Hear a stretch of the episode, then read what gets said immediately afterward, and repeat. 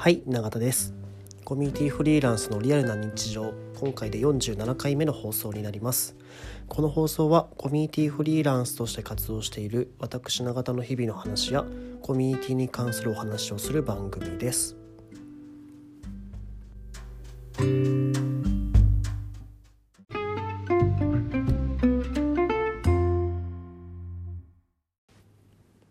はい、えー、昨日ですね久々一日オフの日があったのでちょっと、えー、散歩に行こうと思ってですね友達と一緒に蔵前の蔵前をですね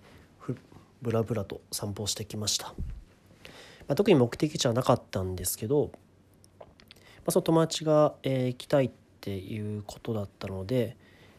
かき森というですね、えー、文具屋さんに行ってきました。でこのかき森ではえっと簡単に言うとオリジナルのノートが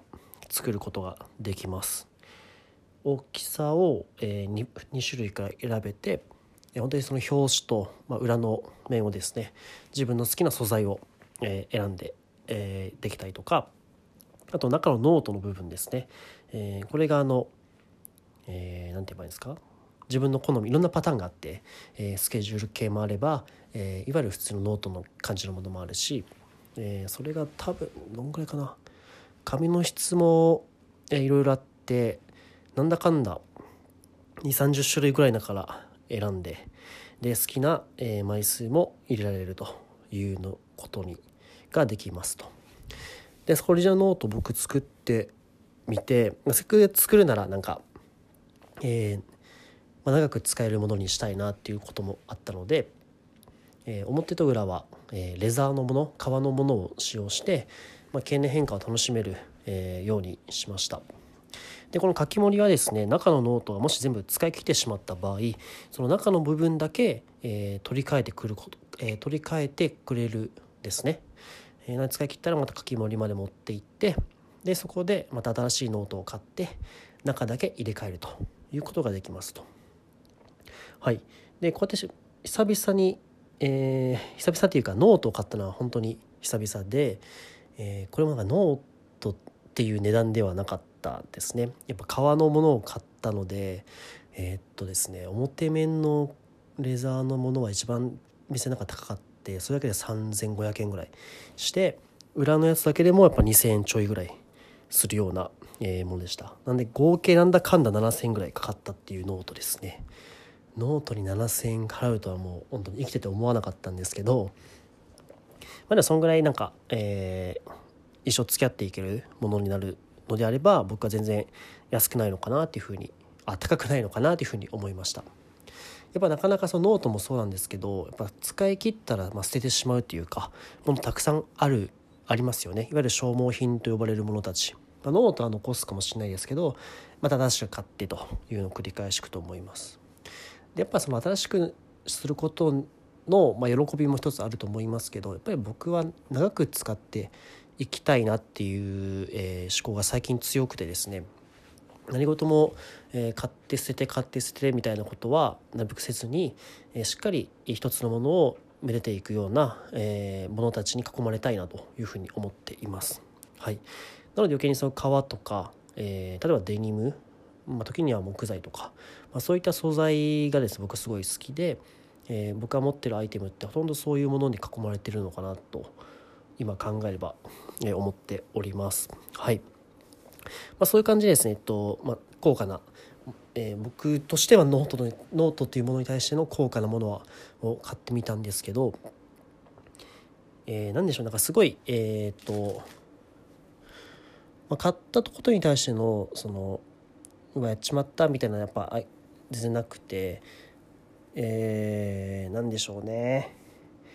これを機に、えー、改めてそのノートの使い方を見直していきたいなというふうに思ってます。これまでそのメモするとかも全部パソコンで基本的にやっているタイプの人間で、まあ、ノートも持ち歩いてはいるんですけど、まあ、ごく稀にしか使わないようなもの。で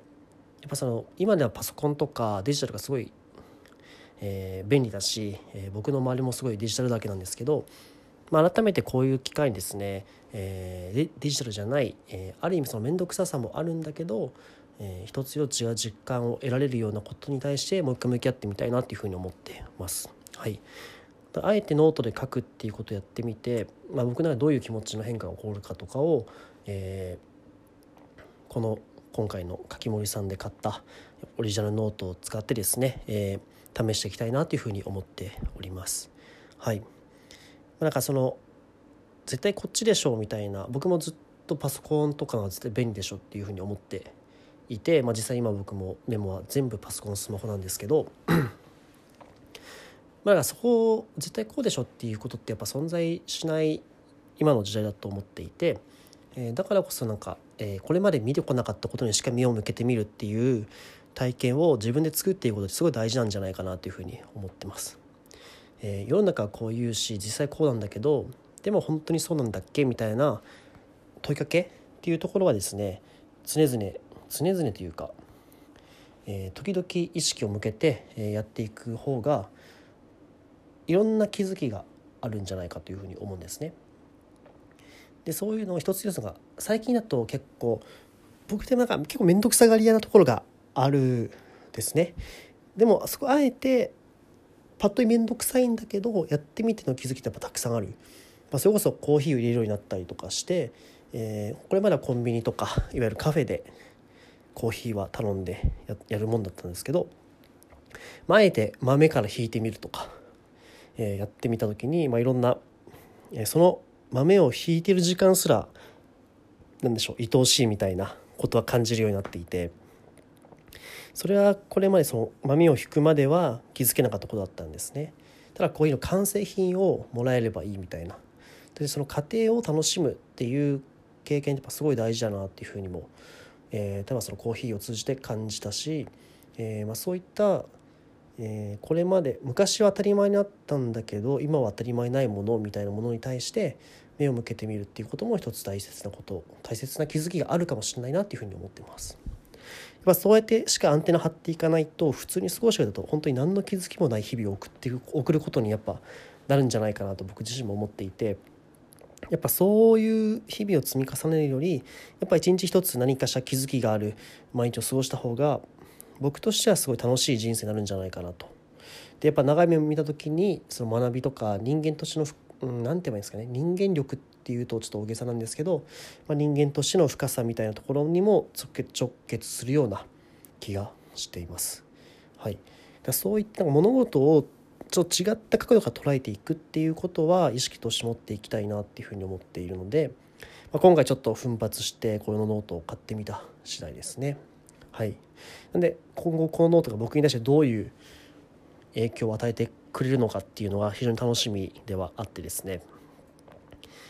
またここについては、ま、あ音声配信とかで、えー、共有できればいいなというふうに思っております。はい。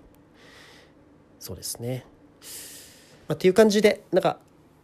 本当に僕はここに対して投資すべきだみたい投資すべきっていうか、えーちゃんと買おうと思ったのに対してしっかりお金をつぎ込むような、え購買に最近もすごいなってきているので、まあ、そこは変わらず、えやっていきたいなと思っているし、えー、何でしょうね。それは何でしょう。僕自身の楽しみ方でもあるしそういうその購買すること自体がある意味僕の価値観を投影しているような気はしているので、えー、そこは引き続き、えー、自分で俯瞰的にも見ながら、えー、楽しんでいければいいなというふうに思っております。はい。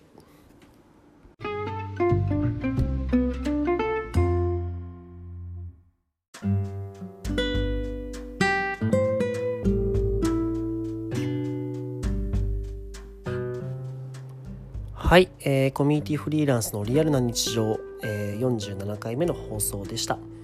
今回ちょっと軽めですね、えー、僕の散歩をした時に出会ったノートについてお話しさせてもらいましたと。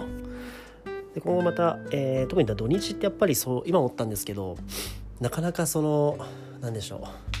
えー、コミュニティの話をするのはちょっと